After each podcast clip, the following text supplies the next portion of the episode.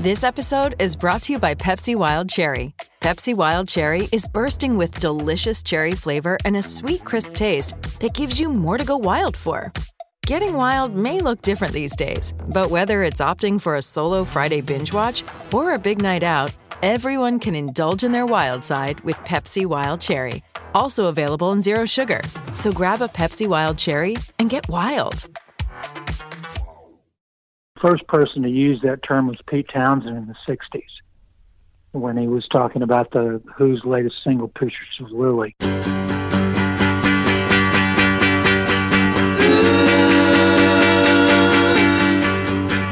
I used to wake up in the morning. I'd always feel so bad. I got so sick of having sleepless nights. I went and told my dad. Son, now here's some little somethings. I stuck them on my wall. And now my nights ain't quite so lonely.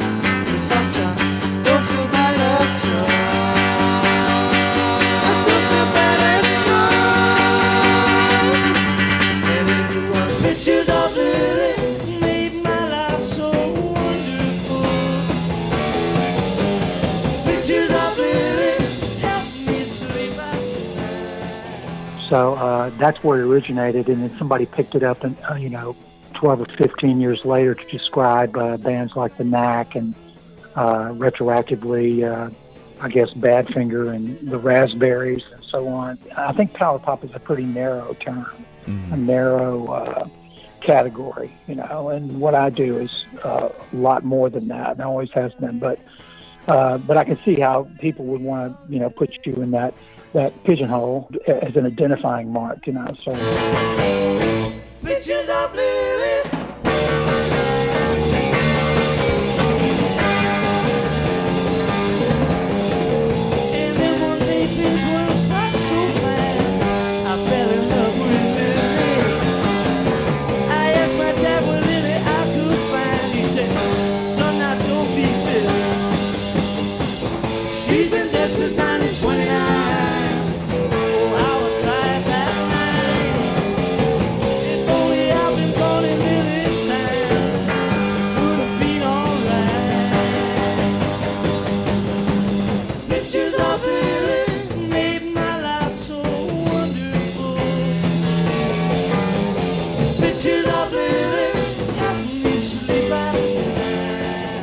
What do you think of that term, power pop? I, I don't like it personally. Um, I believe it was invented by, I believe it was coined by Pete Townshend uh, around about 1965 or six, around the time of I don't know Pictures of Lily or something like that, and he he termed this power pop, and I suppose it went with that whole image of him windmilling his arm, you know, and smashing his guitar and all that um, brilliant stuff the Who did. Uh, and then it was kind of picked up, wasn't it, by somebody, uh, one of those sort of magazines like Trouser Press or one of those magazines started. Maybe it wasn't Trouser It Press. It was Bomp Magazine, actually, and Greg Shaw. Yeah. uh, Greg Shaw, that's the guy I was trying to think of his name. Yeah, Yeah. Greg Shaw. Uh, he he power pop. I, I didn't like it because um, it's kind of like an apology. It's it's like you know oh I see before this pop lacked power you know. So if it's not power pop what is it? Is it weak pop? You know is it Right. like, it's it's ridiculous f- phrase really. But the thing about it is it communicates doesn't it? It's a signal that communicates to people broadly what to expect it's like if jazz wasn't called jazz. If it was called one day it was called i don't know southern double bass music and the next day it was called razzmatazz or something. There would be you know it needs a everything needs a handle to grow an audience. So i guess the term power pop did help to grow this you know considerable groundswell of fandom there seems to be out there for music of that era. And still quite a lot of very devoted followers of it which i'm very thankful for um, but I don't particularly personally like it as a as a phrase, but it does a job, doesn't it? That's the thing. Thank you very much. Uh, we would like to sing a song now which was a record for us and it was our first hit in England. In England, way back in England. And uh, this song was released in America. It didn't do anything. And it was released later again. And, uh, well, it's doing something, you know. So, this, yeah, it is. So, so we'd like to play for you now a song called Please Please Me.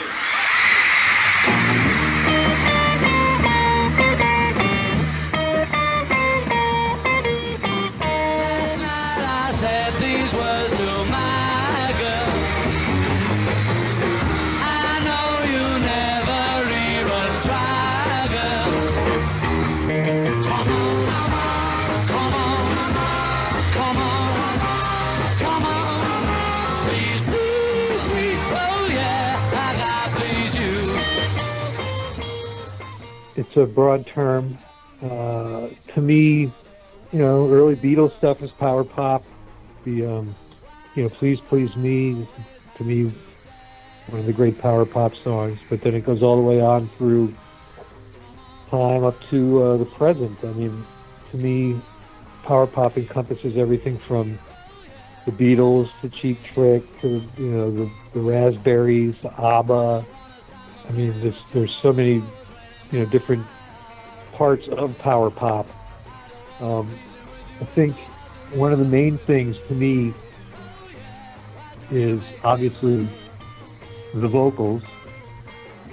I, when, when the term power pop encompasses a very wide spectrum.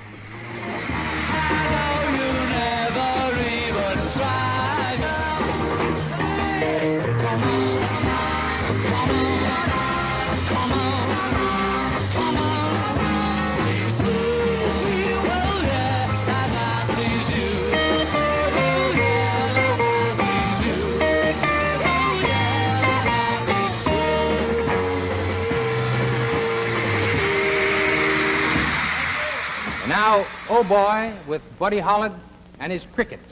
My Lord, all of my kisses, you don't know what you've been. I miss you, no boy. When you're with me, oh boy, I thought the world could see that you were a miss for me. All of my life, I've been waiting, and now there'll be no hesitating, no boy. When you're with me, oh boy, I thought the world could see that you for me. Stars appear and the shadows are falling. You can hear my heart a little bit of makes everything right. I'm gonna see my baby tonight. All of my love, all of my kissing. You don't know what you've been. Missing, boy. When you're with me, oh boy, I thought the world could see that you. So, on the very first episode of Rock and or Roll back in 2013, I presented an overview of power pop using a 1978 issue of Bomp magazine as a guide. With this next series of episodes, I plan on delving a bit deeper into the development of the genre, and we will learn about some of my favorite power pop records. Along the way, we will hear many interviews that I have conducted with the guys who made those records. There's no denying that Buddy Holly was inspired by Elvis Presley. Buddy was playing bluegrass music in Texas until he heard Elvis. There was clearly something different in Elvis's amalgamation of rhythm and blues and what was called at the time hillbilly music. Elvis hastened the tempo, upped the energy, brightened the melodies. Buddy Holly absorbed these influences, but unlike Elvis, Buddy wanted to write his own songs, not just put his own stamp on other people's songs. Buddy Holly opened for Elvis three times in 1955, and he played on the same bill with Bill Haley and his Comets that same year. Buddy realized that he had found his calling and he formed a band called the Crickets. The Crickets became the template for the Beatles, right down to inspiring the name. The Crickets released an album in 1957. The first song, Oh Boy, was written by another songwriter from Lubbock, Sonny West. Sonny also wrote Rave On. Oh,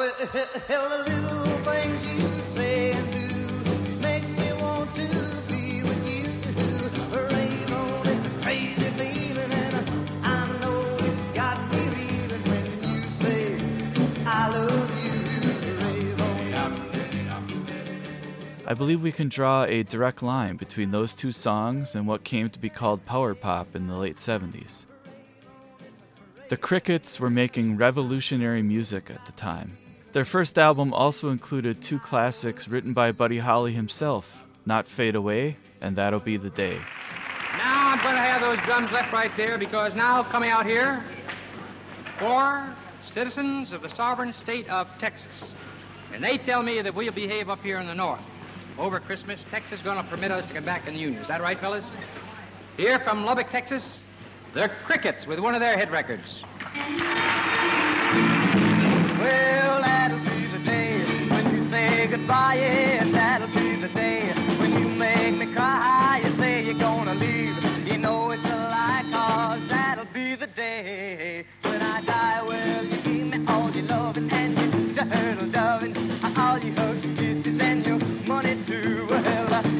you love me, baby, till you tell me maybe that someday, well, I'll. These are special songs, distinct in their simplicity.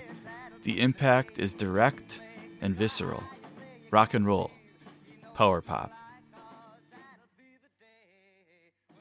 Another songwriter from West Texas, Bobby Fuller, had a hit single with a song written by the Crickets guitar player Sonny Curtis called I Fought the Law. But Bobby Fuller also wrote his own songs. Some of them are brilliant early examples of power pop, like Another Sad and Lonely Night.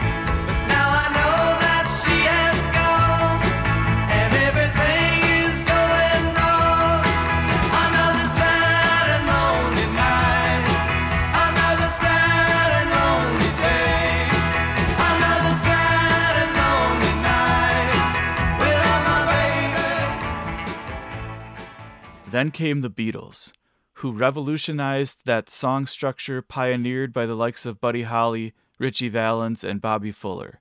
Short, immediate, contagious, addictive. Come on, let's go.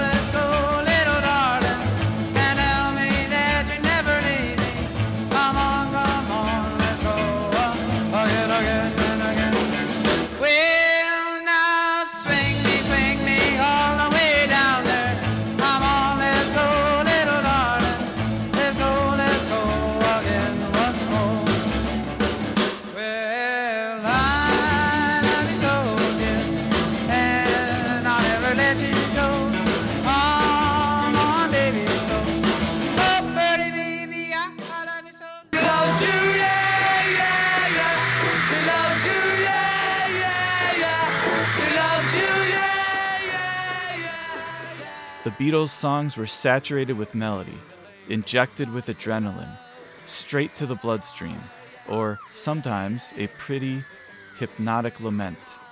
Either way, you're almost forced to sing along. The Beatles were a band, the sum of its parts, without a leader out front like Buddy Holly. The Beatles were four distinct personalities, unique and individual, but when combined, a creative force unto themselves. Beatlemania was more than a phenomenon. Everything changed, forever. Bands, bands, thousands of bands, millions of bands. Rock and roll became ubiquitous, all encompassing. And out of the Beatles came the British invasion. Bands like the Kinks and the Who. I don't mind other guys dancing with my girl. That's fine. I know them all pretty well. But I know sometimes I must get out in the light. Better leave her behind with the kids are alright. The kids are alright. The British invasion that came in the wake of the Beatles gave us bands like The Searchers, the Dave Clark Five, the Hollies,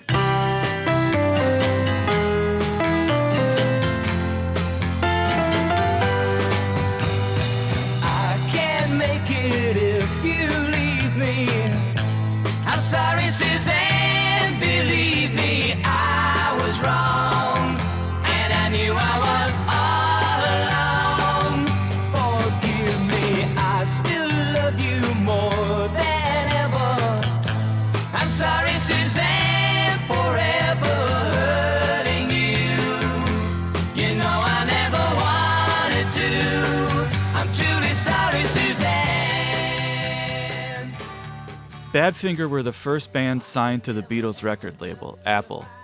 Badfinger built upon the Beatles' foundation. They became a sort of bridge to the 70s, in my opinion, for a Beatles brand of creative melodicism. Badfinger included an undeniable genius, Pete Ham. Many of his songs transcend any era or genre. Badfinger were extremely influential on the musicians that would popularize power pop beginning in the late 70s.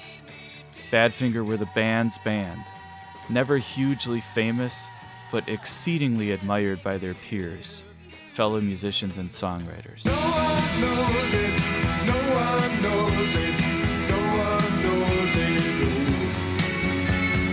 no one knows how good I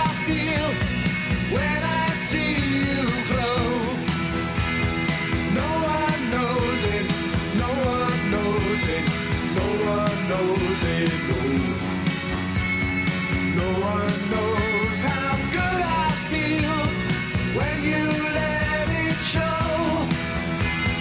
Keep it coming, keep it low. Caress me with your body song. Reach it higher with each. Knowing soon that we will fly. Now let's hear some of an interview I conducted with Bob Jackson, who joined Badfinger in 1974, originally replacing Pete Ham, who then rejoined the band. Jackson was a member of the group for the recording of their final album, Head First, which went unreleased at the time, but it's a great record. One, two, three, four. Need your loving, need your loving, need your loving, it's everything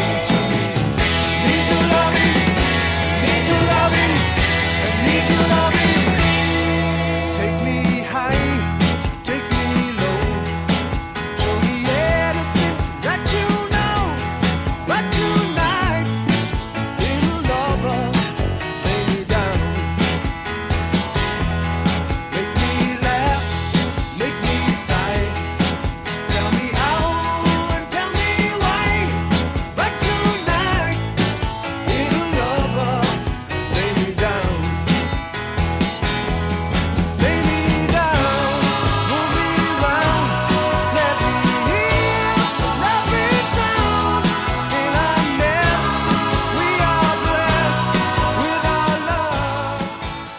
When were you first aware of Badfinger?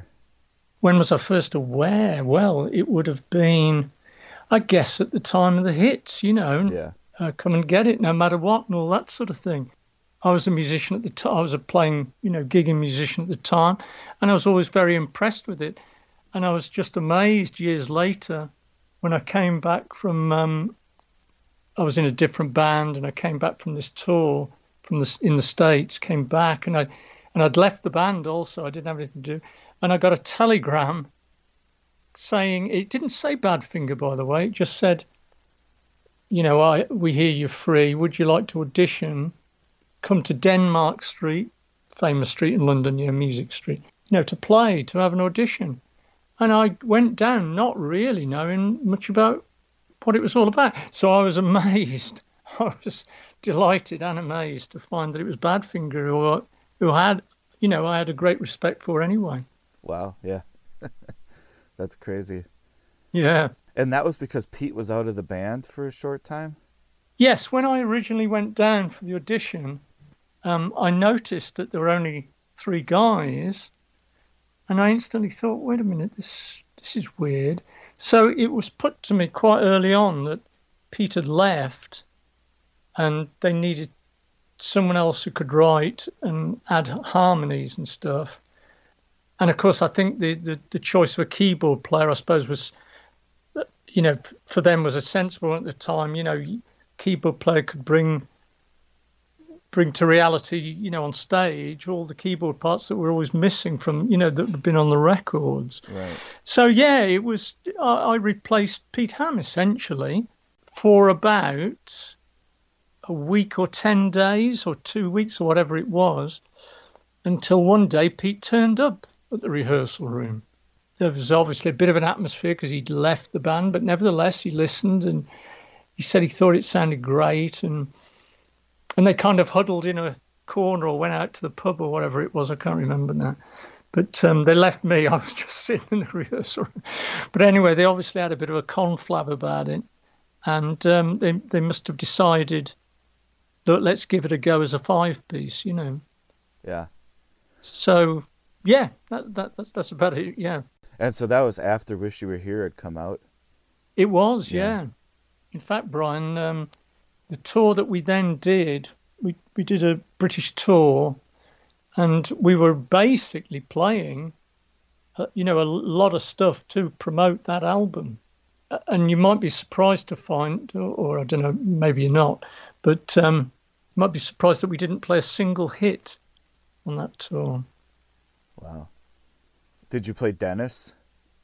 Oh, we didn't on that tour. Oh. No, no, not on that particular tour. That song is uh, incredible. But we, but, but we played. I can't remember exactly the set list, but yeah.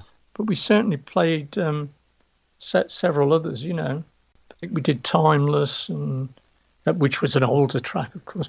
But yeah, not a hit though. I mean, that was strange to me. Right. yeah. No. No matter what. No. Day after day. No. Yeah. Not. No. No. Not anything. I, I would love to hear you talk about Pete Ham. I'm I'm kind of obsessed with him. I think he was an absolute genius, like one of those people who must have been able to just write an amazing song in five minutes. It seems like you know, it seems like uh, it could have just poured out of him. I mean, they tell the story of how "Wish You Were Here" they had to do really fast, and then "Head First you had to do really fast too, right? Like you weren't ready to make a record. And yet he comes in with these songs. Had, Lay yeah, me we down. had to get it together very, very quickly. Yeah. And yet Pete Ham has amazing songs. I wish you were here and on Head First that are just uh, uh, unbelievable. So I wonder if you could talk about Pete as a person and as a musician. You know.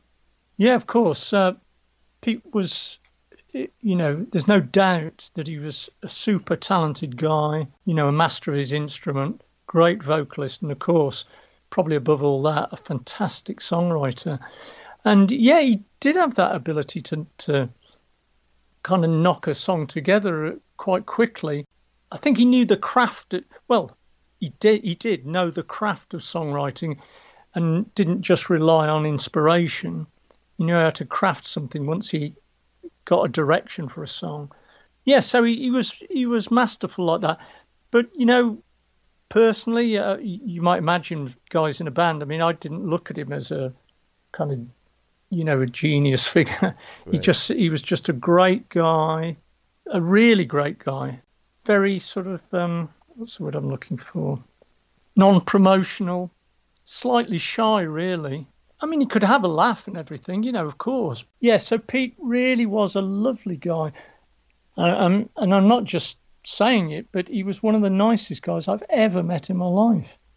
You know what I mean? He was generous of spirit. I mean, when I joined, they all um, just sort of just treated me as an equal. I had an equal say in everything, and I thought that was an amazing thing, you know. And Pete was very, uh, encouraging to me. I, I went I went and sort of lived at his house actually for about well stopped at his house for about a, a week, yeah, and got quite close with him. So yeah, he was you know hard to fault really as a person. Perhaps a little bit stubborn at times about certain things, but uh, but no, a lo- lovely, you know, good friend, lovely, lovely guy. Well, that's a testament to the kind of person he was. That he was so kind to you, just because, you know, you were the guy that was replacing him, and so, you know, it wouldn't be surprising to hear that he was that he was resentful of you or something like that. You know what I mean? Like that Yeah. would kind of be a common story you would probably almost expect. of the guy comes Yeah. back and he's like, "Look at this guy thought he was going to replace me," you know. Yeah, e- exactly. But but as I said, he was so giving. Pete Pete was in spirit, you know that he he just treated you know he treated me like he'd known me for the last twenty years, sort of thing. And I really warmed to him, and such a loss, you know. I mean, you know, you you can tell by his writing that it was kind of limitless, and there was so much more he and we could have done. Um, so it really was, you know, a bit bit of a tragedy, really. Oh, very much. Yeah, there's even on those Rykodisc CDs that have come out of his like home recordings, there's just brilliant stuff on there. Yeah, So, yeah, absolutely, yeah. absolutely. Yeah, he had a lot, lot, lot of, you know, that that's well, you can tell by the amount, the amount of. There's two two albums worth, and I think there's still more. Right. Um, he he just had a lot of those songs in his back pocket, you know, that he perhaps wouldn't have, you know, pushed with with Badfinger, but you know what I mean. But he, but, but yeah, he just he just had loads of it, you know, loads of them. So uh, yeah, it was very sad that he just got so. Well, we all got so depressed about the business situation that he couldn't see a way forward, and um, and because of his sensitive nature, he he wasn't you know he, I don't know really. He didn't have the fight in him to think I'm not having this you know I'm going to do something about this. So he, he kind of crumbled. It's terrible. But that's you know that's depression isn't it? Yeah, he was probably prone to that already. I mean, I see the the dynamic of they had everything going for them, you know. They had such amazing opportunities and to see it all just squandered because of you know this horrible thief that was managing them. Yeah, it um Well, you, you, you know, he, he was told and, and believed, and bef- you know, before his death, he, he rang up the office in uh, America, the management office, and he was told, not by Polley directly, but he was told that there really was no money, you know, to, to look forward to. Then we went to um, we went around various managements in London, uh, the four of us, and we were trying to get a deal, and they were all really interested, but they they all kind of said, "Well, you get out of that problem, and um, yeah, yeah, we'll come back. You know, when when when you've got out of it."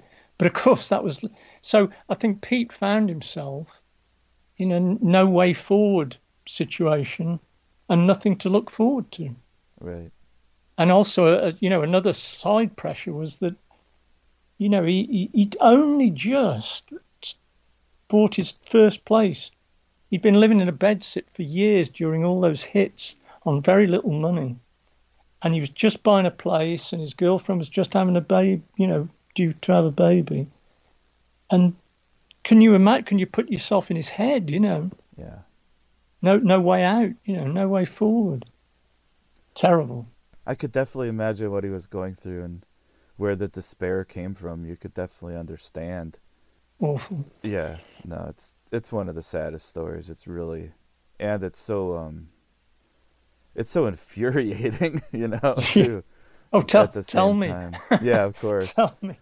Do you know, even now, all these year, decades later, this goes on. You know, there's this the Badfinger injustices, which still go on. Actually, I don't want to go too deep into it, but the whole thing it's never left me. You know, it comes up every day, more or less every day in my house.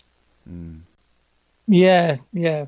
But anyway, at that time, you, you couldn't see a way forward. You're right. I mean, it's it's got to be one of the most tragic, you know, saddest cases around. Such a a talented guy, a talented band, you know.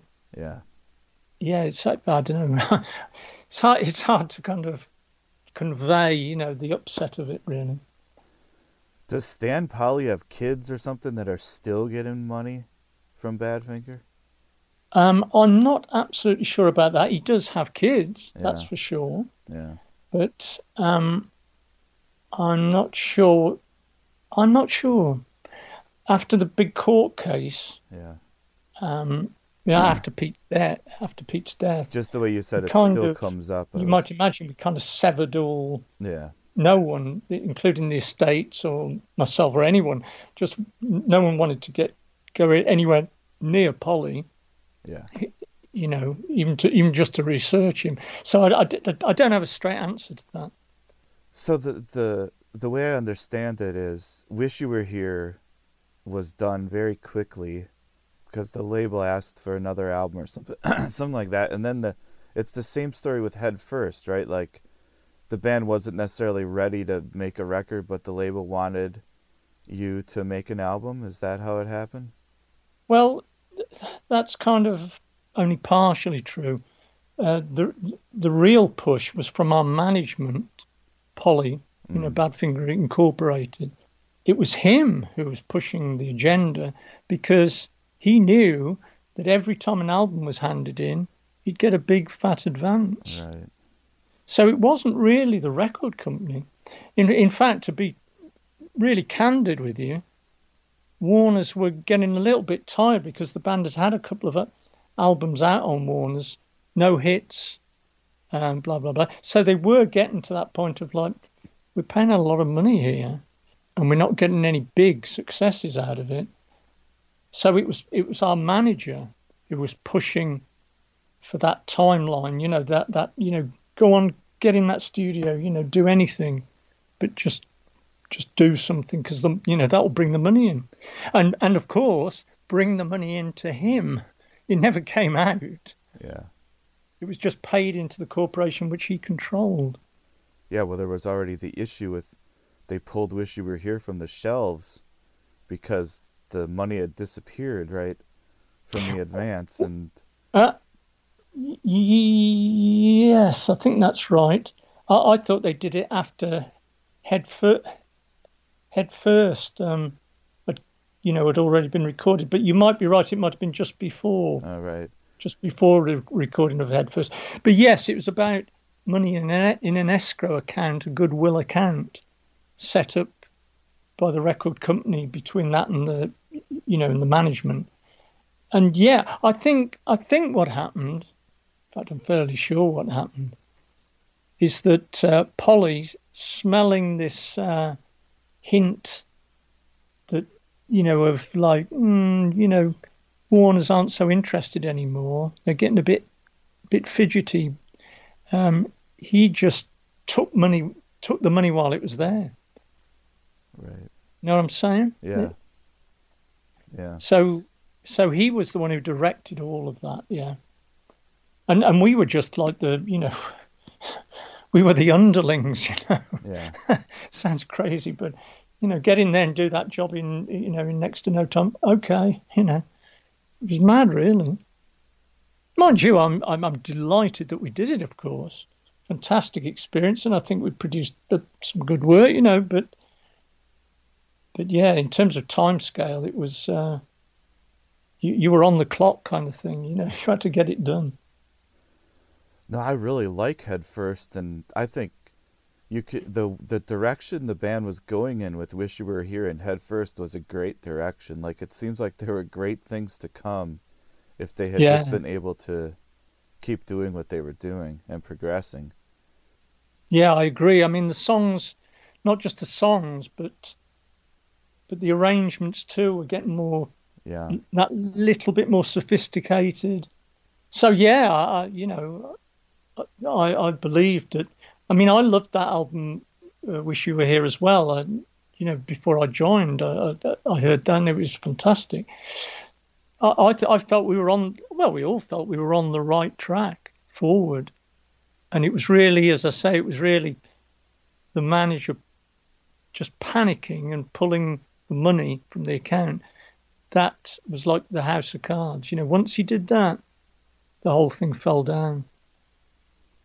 Yeah, a song like "Keep Believing" that Pete pulls out for for Head First is as good as anything else he wrote. I think it's it's so brilliant. And oh so, yeah. Yeah, I mean, if if he could have just kept going and kept making records like that, songs like that, you know, yeah. the like no one knows and Dennis from Wish You Were Here are just, I mean, he was doing his best work and uh, you know. Yeah, he, he was really. Yeah. Yeah. Yeah. Yes, he progressed as a writer over the many years. You know. Yeah, and and and I think when we, you know, doing head first. Uh, you know, all the harmony thing fell into place. You know, we, we we didn't have to really work too much at that. We slotted in pretty quick, or I slotted in pretty quick to what they were already doing. Yeah. So yeah, like... as you as you say, if only he could have, you know, yeah. held on. Yeah, a song like Past Fast, I think you wrote that with Tom, right?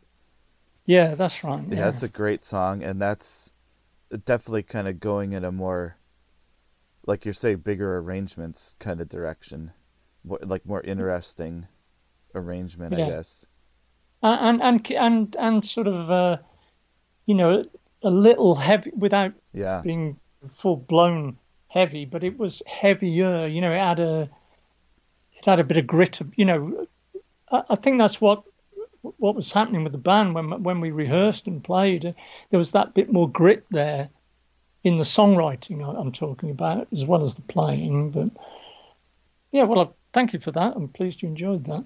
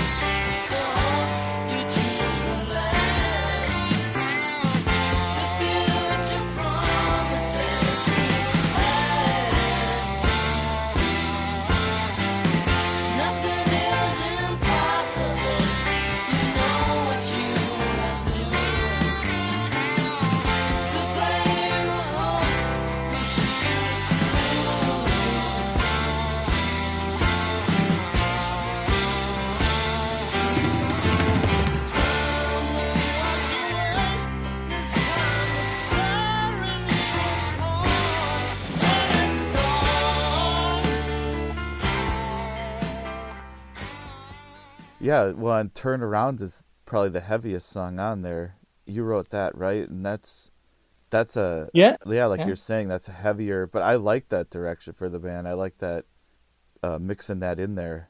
It's a very yeah. cool record. It's too bad it didn't come out at the time. Yes, it was, and and the, the fight t- to get it out took years, as you as you know. I mean, yeah. it did surface ultimately. Uh, I had to lead you know, I got all the business end of that together, um, and it was very complex to negotiate that, and trying to make too much of it. But yeah, I mean, all those years, it it just sat there. Is the cover with the lion? Is that what it would have been if it came out on Warner uh, Brothers? Uh, it it would it would have had a lion on the cover, mm-hmm. but it might not have been that lion. Right. Um, there was plans. Tommy and I had talked about it a lot and it was this idea of putting your head in the lion's mouth, you know.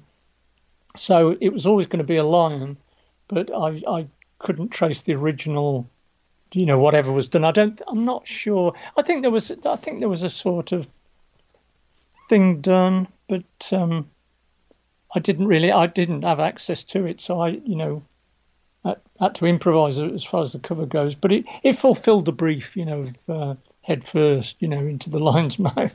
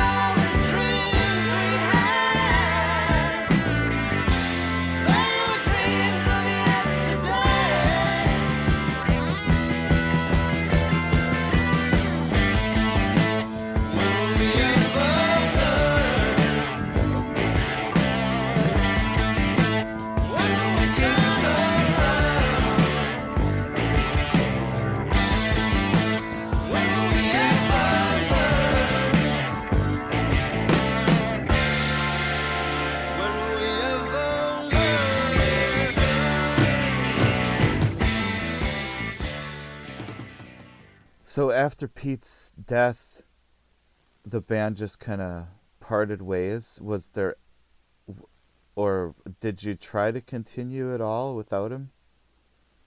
No, we didn't. Yeah, Um, we were all deeply depressed. yeah, I mean, like Pete, we we hadn't been, you know, none of us had been getting any money, and none of us could see a way forward.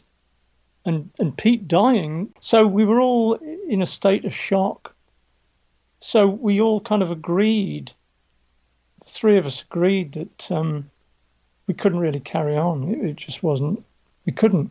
And I think the next six months or so was just Mike went back to Wales, you know. I, I came back to where I live in Coventry. And we all just put our heads down and just tried to get over the shock of it and the horror of it. So, no, there was no direction of getting it, you know, let's, never mind, let's get on with it, you know, let's get it back together. No, definitely not. We just weren't in that frame of mind. But then you linked back up with Tom. Did you form the Dodgers together with Tom, or was it kind of a thing where the band came together and then Tom ended up joining? No, uh, Tom and I kind of, you know, we came in together. What what happened was we were put in contact with John John Wilson, who had had a band called the Rockets. I think that band had split up. So, you know, we'd heard he was a songwriter and singer.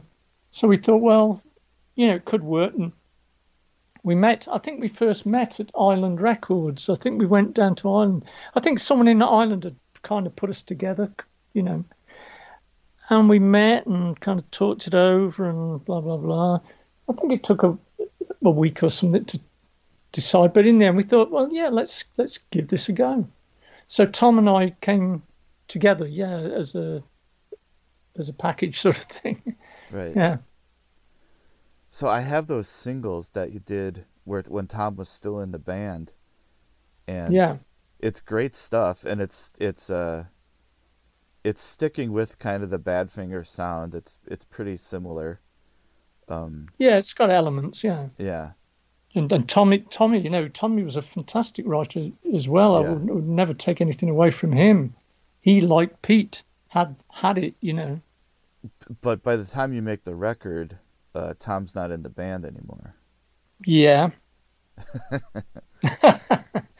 yeah, and I really wasn't happy about it. Yeah, Really, I was really upset about it. But I was sort of told that he's got to go. This was a management decision, and mm. the management convinced the other guys in the band, but they didn't convince me. But I was left with a terrible choice. That that that you you you know you've done some tracks toward the album.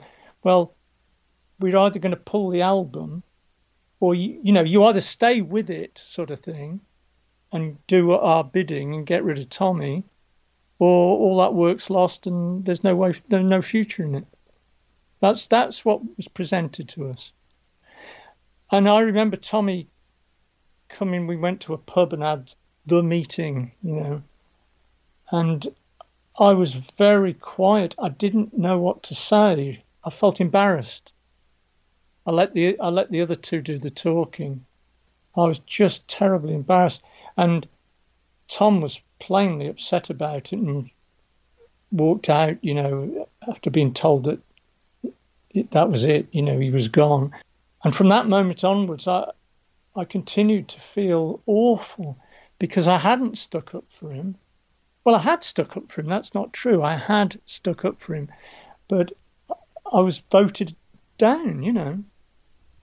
So it was a very difficult thing. You know, if I'd have really supported Tom, I suppose I should have left left the band too. Mm. Yeah, but that's um, yeah, that's a pretty. It was a diff- it was a difficult choice, you know, because yeah. obviously I was getting some money from that. Yeah. Um, so I'd have been walking out of my job. It was difficult. So Tom was was clashing with the management, I guess. Yeah, they didn't. No, yeah, no, this doesn't really make sense because who on paper had the most credibility of any of us in that band? Tommy Evans. Yeah. You know, yeah. he was from a name band, proven songwriter. You know, without you, you know, all that, all that sort of background of history, but that he didn't gel in the same way that I didn't gel with the management. I'll, I'll just jump forward here and say that it didn't take too long because before I too was pushed out by that management because I started speaking up more and blah blah. So the same thing happened to me. Yeah, as happened to Tommy earlier. Yeah. Um, but yeah, it was a management decision. They felt Tommy wasn't right. He wasn't kind of uh, the right kind of guy for this band. Yeah, I mean it's ridiculous. It was ridiculous and still is. I guess it's another example of how unfairly Badfinger have been treated to to think that to the management even being able to say, you know, hey, we got a guy from Badfinger in this band that wasn't really enough. That wasn't really yeah. enough of a also, selling point. Also, the guys who ran the band were, were, were quite young. There, there were two, there was three of them, and uh, they were quite young. And I think to them, maybe Badfinger didn't hold that yeah that aura, you know, that reputation. But they were taking over, trying to push us into a being more like I can remember him saying, you know, well, we'd like something more like Foreigner. And mm-hmm. I remember saying in, in a very angry meeting, well, if you want Foreigner, why don't you go and get Foreigner? You know, I did the Lennon thing of, you know, you count the percentages and, and we'll do the music, thanks very much. And that that was the beginning, the end for me. Yeah, it seems like uh, the album is pretty is is different from the singles kind of a more commercial kind of production.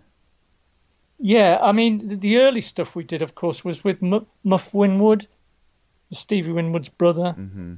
Um, and they had a, a sound that was more, the records had more, a sound more in keeping with the with that era. I think I think the management and the producer they got in we're, we're trying to clean all that up if you if you want yeah. get away from anything too heavy you know keep it clean cut and yeah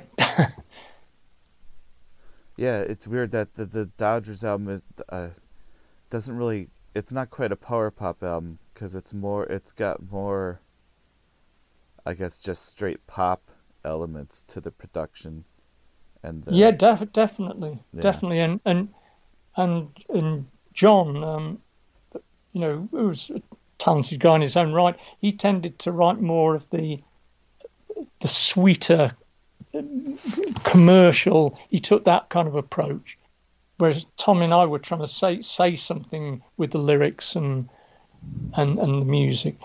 But yes, that the material combined with the direction of the production yeah, it it just it was a little bit saccharine. You know, I mean, it's not a bad result, but it was it, yeah, a bit sweet. You know, you could just tell, especially hearing the singles and then hearing the record, you can tell that there was everybody wasn't on the same page, kind of thing. No, exactly, yeah. exactly. Well, we'd gone from the thing with using Muff. You know, we were quite sort of happy in that little team, but but that stopped when we left um, we left Island, and uh, one of the managers actually uh, of the group used to was working at Island. He he took us with him, and of course that's when he set up an or that they set up another deal for for us and themselves, and they took control. You know. So yes, see, I'm not surprised you can notice a you know a definite delineation between singles and, and the album. Yeah. It was quite marked. Yeah, definitely. And it's too bad because you know, if the if the record was more like the singles, it could have been something great, you know. And if Tom was still in the band too, but oh well. Well, oh, of course. No, you're right though. Yeah. yeah. Yeah, both those things would have carried on. Again, I think we uh, we could have achieved great things, you know. But uh, as usual, the dreaded management came into play, right. spoilt everything. Right. Yeah, I mean, I I was raving about Pete Ham, but uh, of course, also I'm a I'm a huge fan of Tom Evans. He was also incredibly talented. What was he like as a person? Yeah, uh, different to Pete. Um, lovely guy, very quiet normally, and I, I guess his general persona was like quite withdrawn, you know. He wasn't the greatest one to make conversation or that sort of thing. He was caught up in his own thoughts an awful lot of the time. Um, but you know, in, in, a band context, you know, when we'd been to the pub and had a couple of drinks, I mean, he could be the life and soul. He could go completely the opposite way. Mm-hmm. Uh, uh, you know, and be the clown for, for the evening. Yeah, again, a good a good person like Pete, good person who just the pressures of of everything just was getting him down constantly, you know. And of course, that got worse and worse and worse. And when he too thought that maybe he wouldn't get any money because of the disagreements within the group, yeah, he, he, he did the same thing, you know, as Pete. But again, he, he, was, you know, he was a lovely guy. We were great friends. You know, we worked together a lot. Shit, we all shared rooms. We, um, yeah, it was a big, big loss to me. Big loss to me. Yeah, Badfinger might have been the first band that ever had the two competing versions. that, yeah, that I know. Great. Yeah, it's like something out of a comic book or something. Yeah. Um, yeah, I mean that was crazy. We, you know, we went, me and Tom, and Mike. You know, we we kind of we were asked to do this tour in America. We did it. We we actually, uh, well, I say we. I think Tommy Tommy told me he invited Joey to, to join, but Joe, you know, rejoin because of course he'd left all those years earlier after Head First. But um, but but Joey wasn't interested, so that was that. So we carried on, and then in no time at all, Joey had his own band up and running. Yeah. Yeah, I have that. I have. I've read the book, and so. right. Yeah. So you you probably yeah. Yeah, the right. whole story. Um. Yeah. Yeah, like you messaged me that you were in Milwaukee. That's. I mean, that's just a I, I know that there's that television show. There's that local Milwaukee television show. I think that's on YouTube. that yeah. yeah. what a weird. What? Toulouse, Toulouse, no neck. Yeah. yeah. Yeah, he was just a character. You know, he was a character. Yeah, I mean, it was so low key. It was ridiculous. But the the new manager we had in Milwaukee, he, he invited us all over with promises of uh, promises of money and fame and again, you know, all this sort of thing. But when we got there, there was nothing. He, I think he had two, three gigs in the book, and they were just like bars. And he put us on that TV thing. Yeah. And you can imagine within only a few days, Tommy and I, I mean, Mike just went, got up and went back home because he, uh, when, when I say home, I mean, he, he'd married, he was with an American girl. And so he, he just went off to Detroit and stopped there. But me and Tom, we, we couldn't go back home. So we started on constant arguments with uh, this guy, this manager.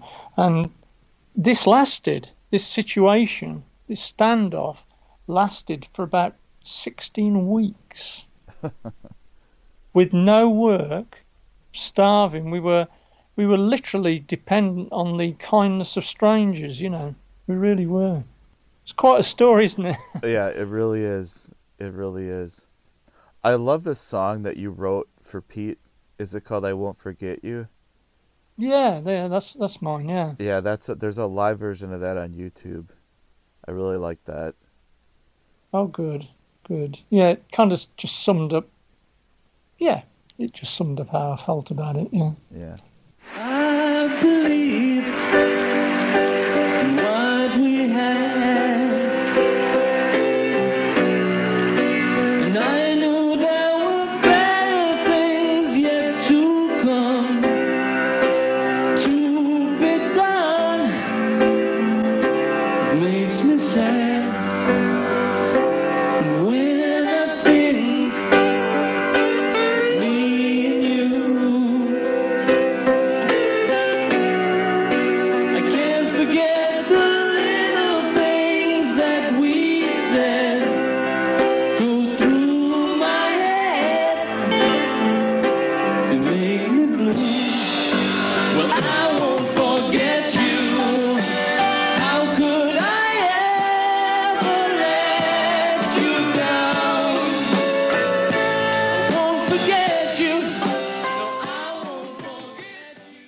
And so you you have you're keeping the Badfinger name alive now, right? I, I am, yeah. Over the last four years, five years maybe, uh, what happened there was that I'd felt very um, disenfranchised by Joey because after Tommy's death, again, Mike and Mike and I were there now in control of the band, of course, and we were asked to do another tour in America, and, and we, oh, we, I remember saying to the guy, "Look, I don't know whether I'm ready for this. We just lost a second guy. I, I don't know. You know, I'm really not sure. And where are we going to get players from? And you know, blah. and this guy said, "Well, look, you know, uh, why don't we? Why don't you get Joey Molland back in?" And I was really hesitant about it because he'd let the band down at the most important time after not getting on with Pete, and you know, after Head First, he just uh, he, he, not not after Head First, sorry, after the tour before Head First, he just left Yeah. and he, him and Pete had their differences. So, so the idea of getting him back in, I had to think a little bit about that. But you know, we invited him back in, and he came back in, and we worked together, and we did a good show, I think. But it wasn't long before he, he, he essentially elbowed me and then Mike out. That was the thanks I got, you know. So yeah. So anyway, moving up to, I'm backtracking. Moving up to the current time, it had been suggested to me for years that I should do the, Badfinger again or do, put my version on the on the on the road. And I was with this band called the Fortunes, who I was earning a regular living with. So trying to run two bands at the same time wasn't was very difficult, you might imagine. But in time, I talked to the families. I talked to um, Petera, his daughter, and and Marianne, you know, Tommy's missus. And in the end, I thought, well, yeah, you know, I, I really I feel unfairly dismissed from this band. I never left it, and I've I've been through all the worst times of it. You know, Joe had all the good times in a short period, Right. and I've been through through this prot- protracted time of just I never thought about that, but yeah, you, terrible things. you, you know. joined the band. Yeah, you joined the band at the worst time. Yeah, I did. You know, yeah. we're exactly wrong. You know. yeah. And, and and then after that Milwaukee affair, where the guy sued me and Tom and Mike for a total of five million dollars. You I nearly, joined, I, I nearly had my house taken away. you joined just in time to experience all of the trauma. Exactly. I, you know, I really did get the worst end of the deal. Yeah. So then, after when, if you, if you can put yourself in my shoes, after working through all those years and doing, you know, kind of doing the best, trying to do the right thing, blah blah blah, get Joey in, and then I get pushed out. So I, did feel, and I do feel, that that was really dishonourable of him. So yeah, so I thought I formed a band here after a while. I thought, why not? You know, I'll just continue the legacy. I, I had the backing of all the Badfinger friends and family, except Joey, of course, but everyone else, um, and everyone else is completely uh, off the page with Joey. You know, they don't communicate. There's a lot of bad feeling there. So yeah, so I, I, felt justified you know, in, in starting starting it up. So yeah, so that's what happened. Yeah. Yeah, I totally support it because obviously Pete and Tom can't do it, and um, I support anything that keeps the legacy going because to me it's such an important important legacy, and anything that keeps the memory alive and keeps the the music that those guys made, you know, uh, Yeah. exposes uh, y- young people to it, new people to it. Yeah, it's uh, it's a good. yeah, I mean the material the material is too good, you know, to, to just just forget uh, Yeah. in my mind. Yeah, I so agree. so so for me, it really is a mission, you know. You know what I mean? I'm on a kind of campaign. I'm on a. That's how I uh, how I look at it. it. It's not just about. Well, I'll tell you what. I'll put a Badfinger together. I might make a few quid. It, really, that really isn't it. It really isn't. And I've been accused, you know, on the internet of, well, who are you? You know, why should you do it? Of course, most people don't know the back history. Yeah. Um, and who else is gonna who else is gonna do it? Well, of course, of course, Joey was doing it, but I didn't feel comfortable leaving it in his hands really, Yeah. because there was a lot of bitterness between Joe and the other guys and and families. So I didn't feel comfortable just leaving it uh, as though, like you know, well, I've been pushed out. Well, oh well, I'll have to accept it. No, I didn't. I, I wasn't happy about that. Yeah. So I felt, ju- yeah, I, I felt justified. So, so I've, you know, yeah, I own the name over here, and um, and we've done shows, and they've gone really, really well. I mean, it's the material, really. You know, you play that stuff and play it properly, and uh, it moves people. You know. No, it's it's amazing stuff, and it's only a good thing to keep it alive. So Yeah, I, I well, I, that's my belief. Yeah, Yeah. that's that's what I think. The, these were all, you know, these were great mates of mine, and yeah, I, I I- I feel terrible about the whole, you know, angry and sad at the same time about the whole situation that that went down. You know, from Pete Pete's death onwards. it's so tragic too because I kind of think that Tom probably never would have done what he did if Pete hadn't done it first. You know. Yeah, I'm, I, I, I agree. I agree with you wholeheartedly there. Yeah. I think I think that that seed o- of, you know, Pete's suicide, you know, doing the ultimate thing. It, it kind of it suggests, doesn't it, in, in someone else's mind, if they're so down and depressed, like, well, that's the thing to, you know, that's the ultimate thing to do when I'm I'm so low you know, yeah, I'm going to do what Pete did. That that's that's all that's left. So I, I, I agree with you on that point. I think that's that's a valid point. Yeah, it's like people act like people say, "I can't believe this band had two guys that committed suicide." Well, that's why. that's why. It's not a coincidence. Yeah. Um, it's more of uh, t- Tom, Tom just kind of compounded the, the tragedy that Pete that Pete's death started, I guess, and they both basically did it for the same reason. And the last thing I, he said to me is, I'll see you again.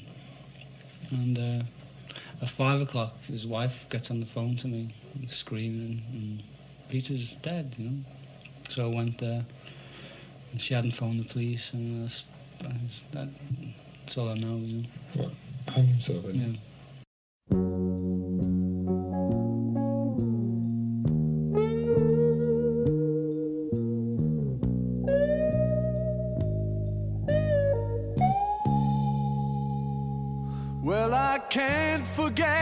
This evening and your face when you were leaving.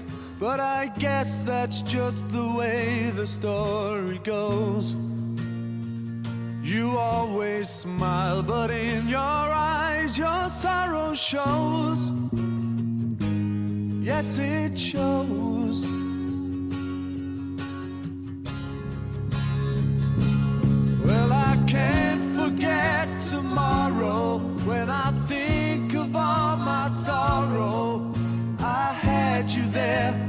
Then I let you go. And now it's only fair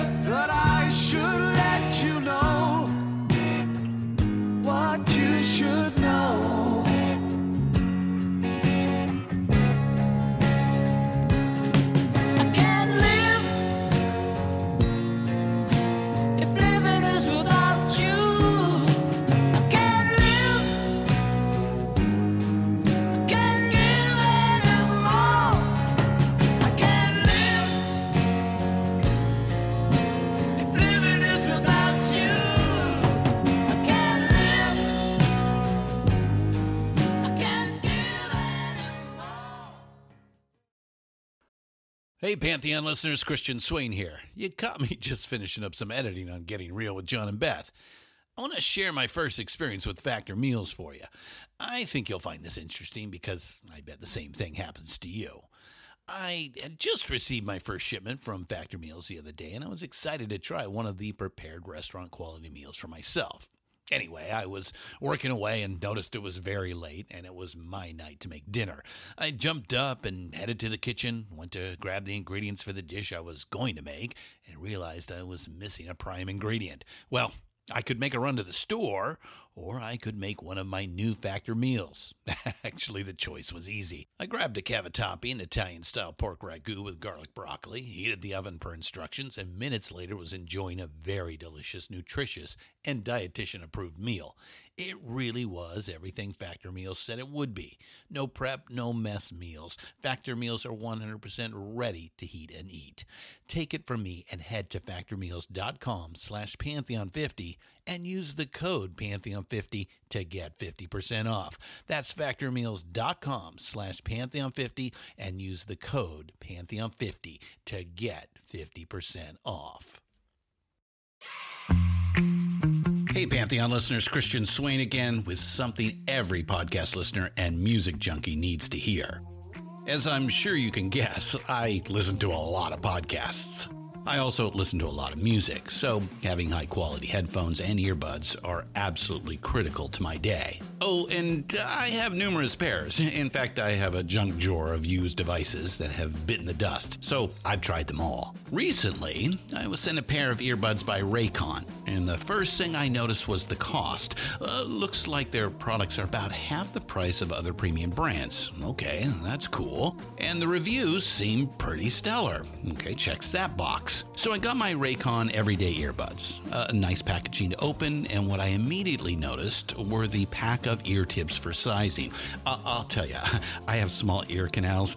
Uh, I know a flaw. So to see choices for the best fit, uh, especially while exercising, oh yeah. And yes, they were immediately comfortable. Sound quality was great too. Plus, I have three EQ options that I love because I like more bass in my music and less in the podcasts. Eight hours of playtime for the battery is great as well. Surround sound, noise canceling, and awareness mode all included. I think I'm in business, and I just realized I've had them in all day. Like I said, super comfortable. Go to buyraycon.com slash pantheon today to get 20% off your Raycon order plus free shipping. That's right, you'll get 20% off and free shipping at buyraycon.com slash pantheon.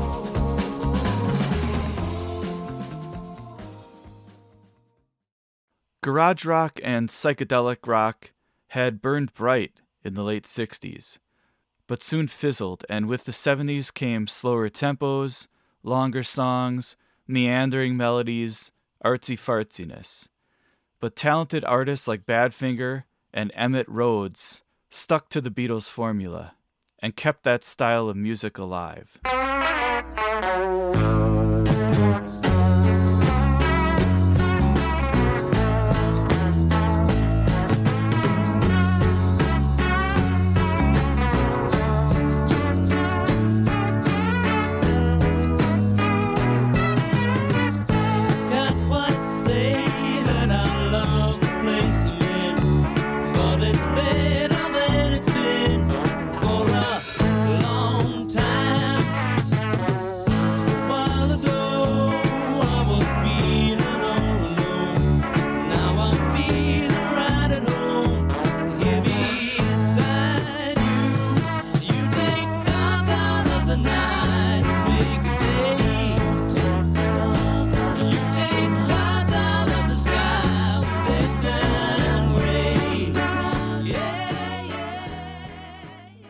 Star, of course, was another band from the early to mid 70s that stands out in retrospect in terms of what was to come.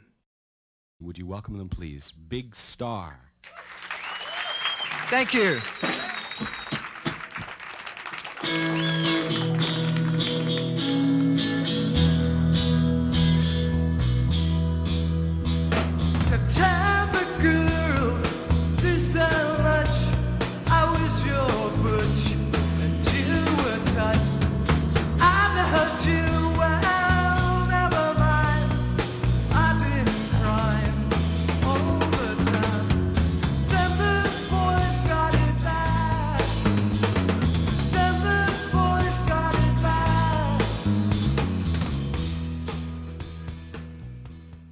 The Raspberries were another early 70s band who carried the torch for the British invasion. When I see the way she looks at him, hurts so bad know it's such a sin to see her love him. While I just walk on by,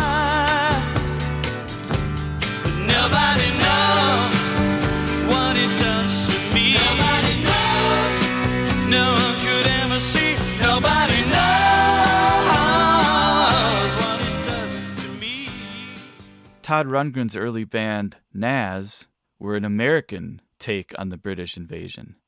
On his 1972 double album, Something Anything, Rundgren included a supreme early example of power pop, a song called Couldn't I Just Tell You. For a 1978 TV appearance, Rundgren introduced the song as part of, quote, the latest musical trend, power pop. The latest musical trend is called power pop.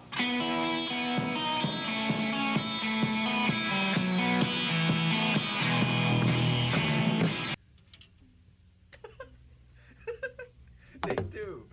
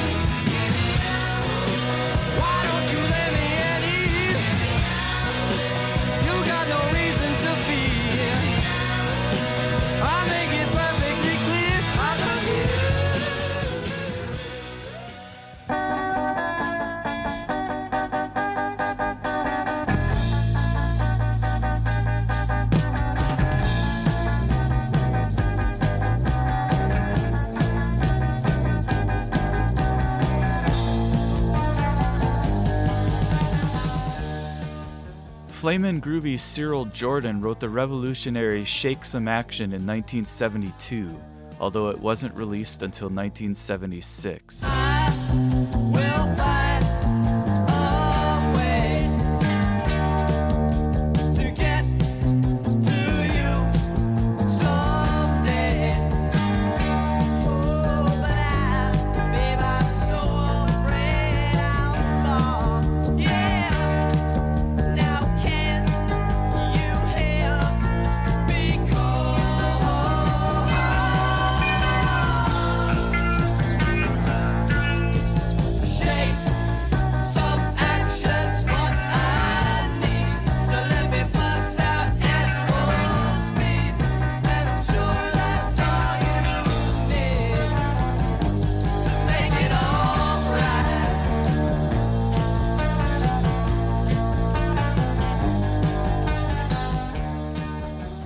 There's a movie and made in 1958 called None But the Brave.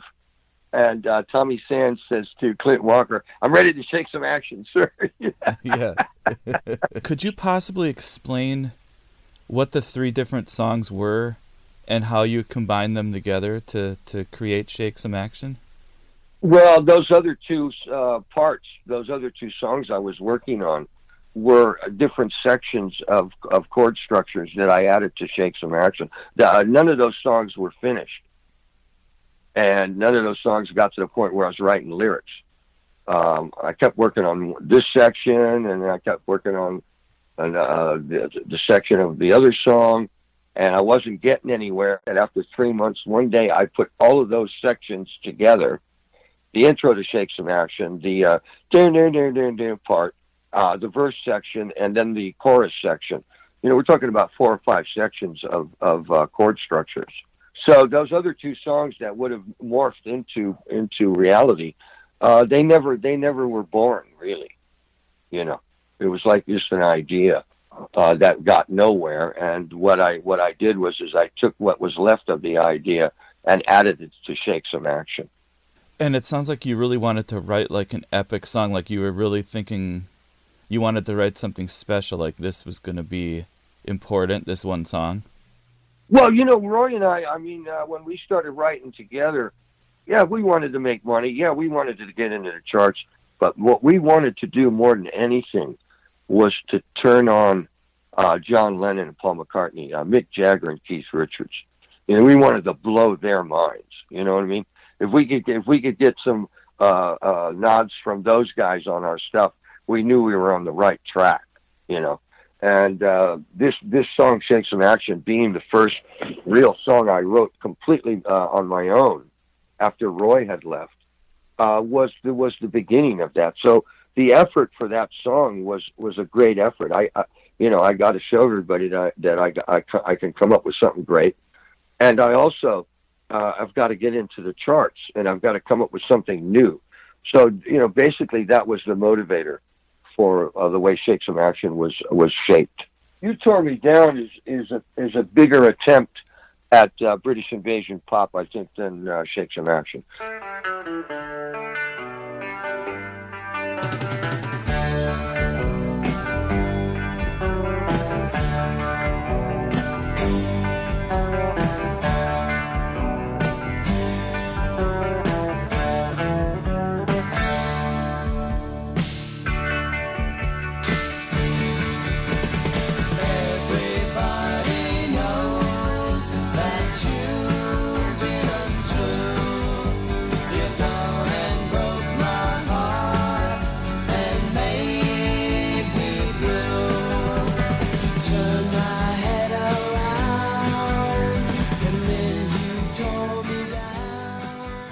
You know, uh, You Tore Me Down is a little bit more classic, so it's a little bit more retro. Uh, Shake, on the other hand, is innovative. Uh, we're not going back in time, we're moving forward in time as far as the structure of the chords and stuff, and also the approach of how to play it. How much influence did Dave Edmunds have on how that record ended up sounding?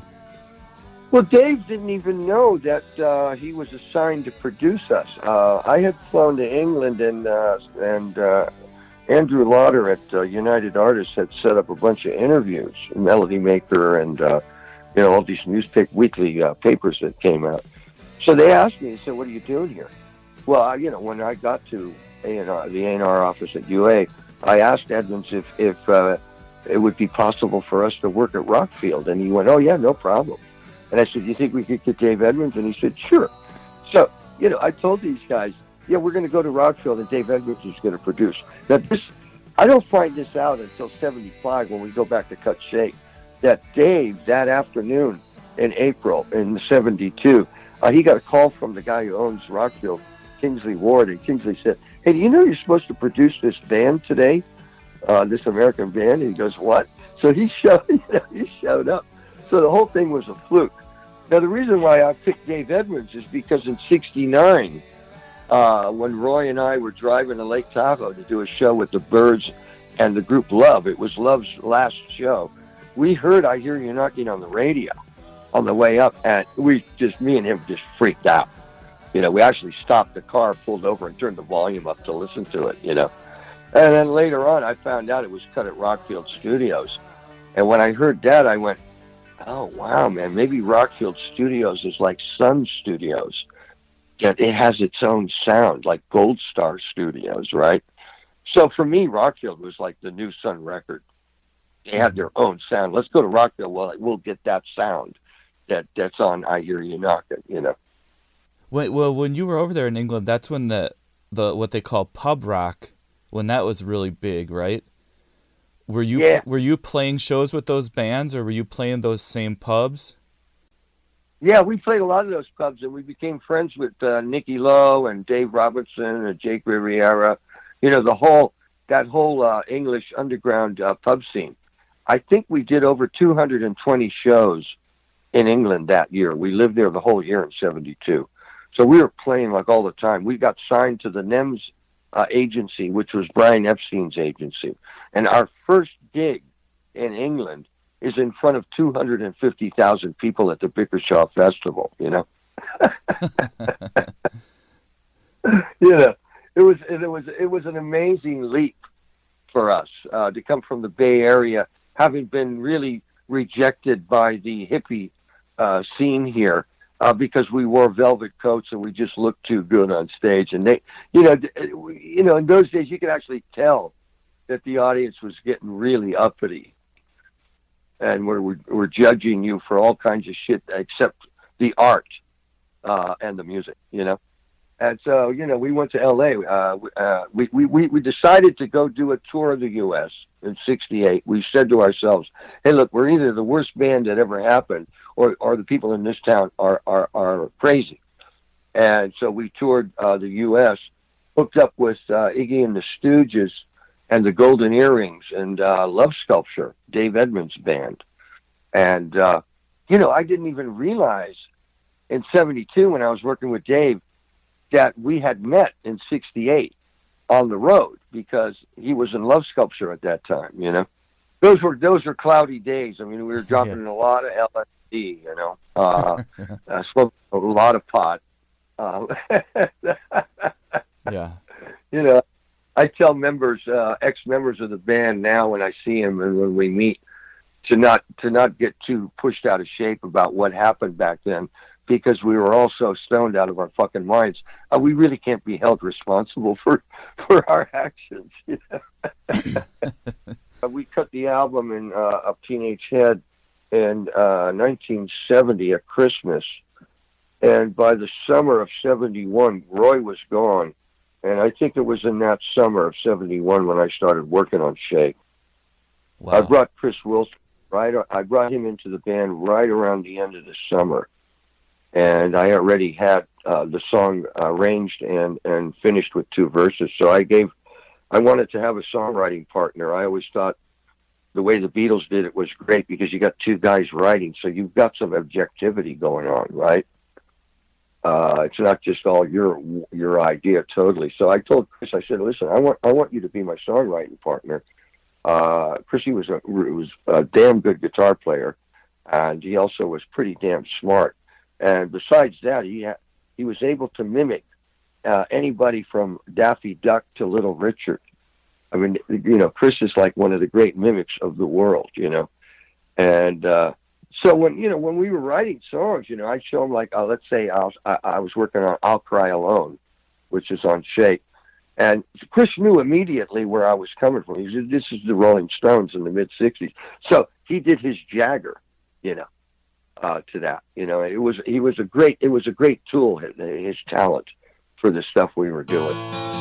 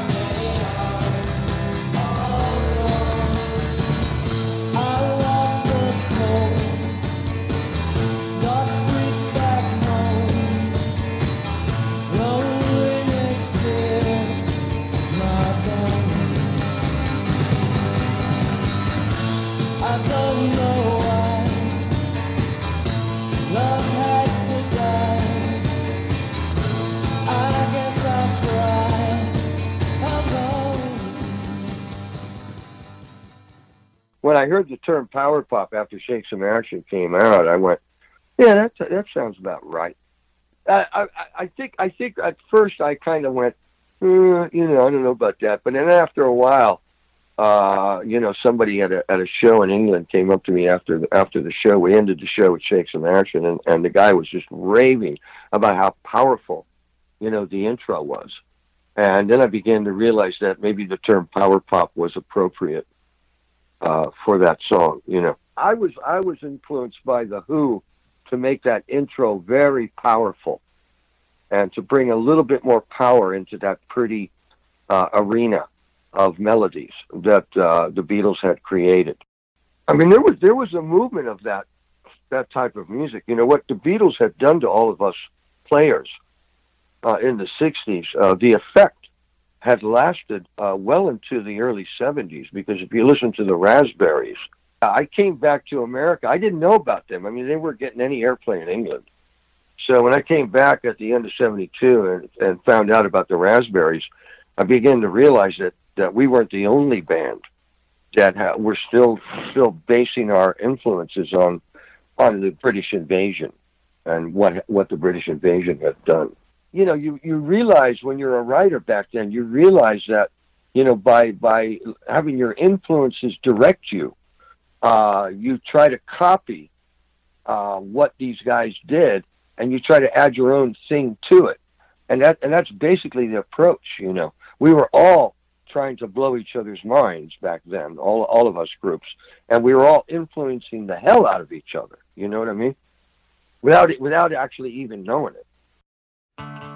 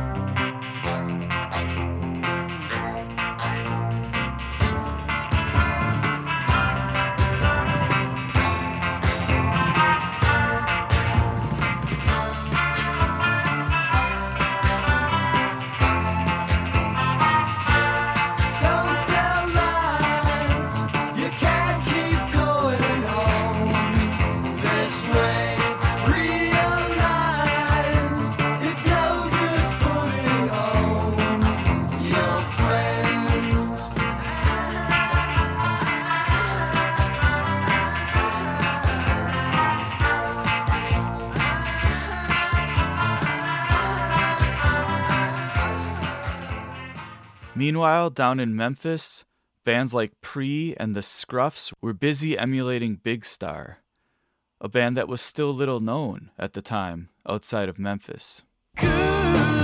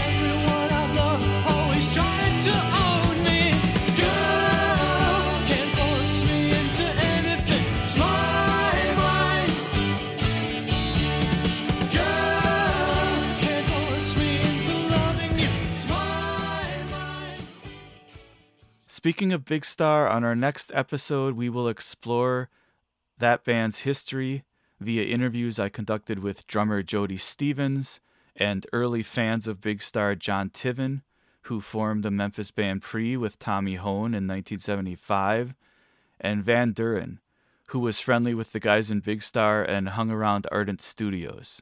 Prix's 1977 EP and Van Duren's 1978 album, Are You Serious? Are sought after classics of the power pop genre.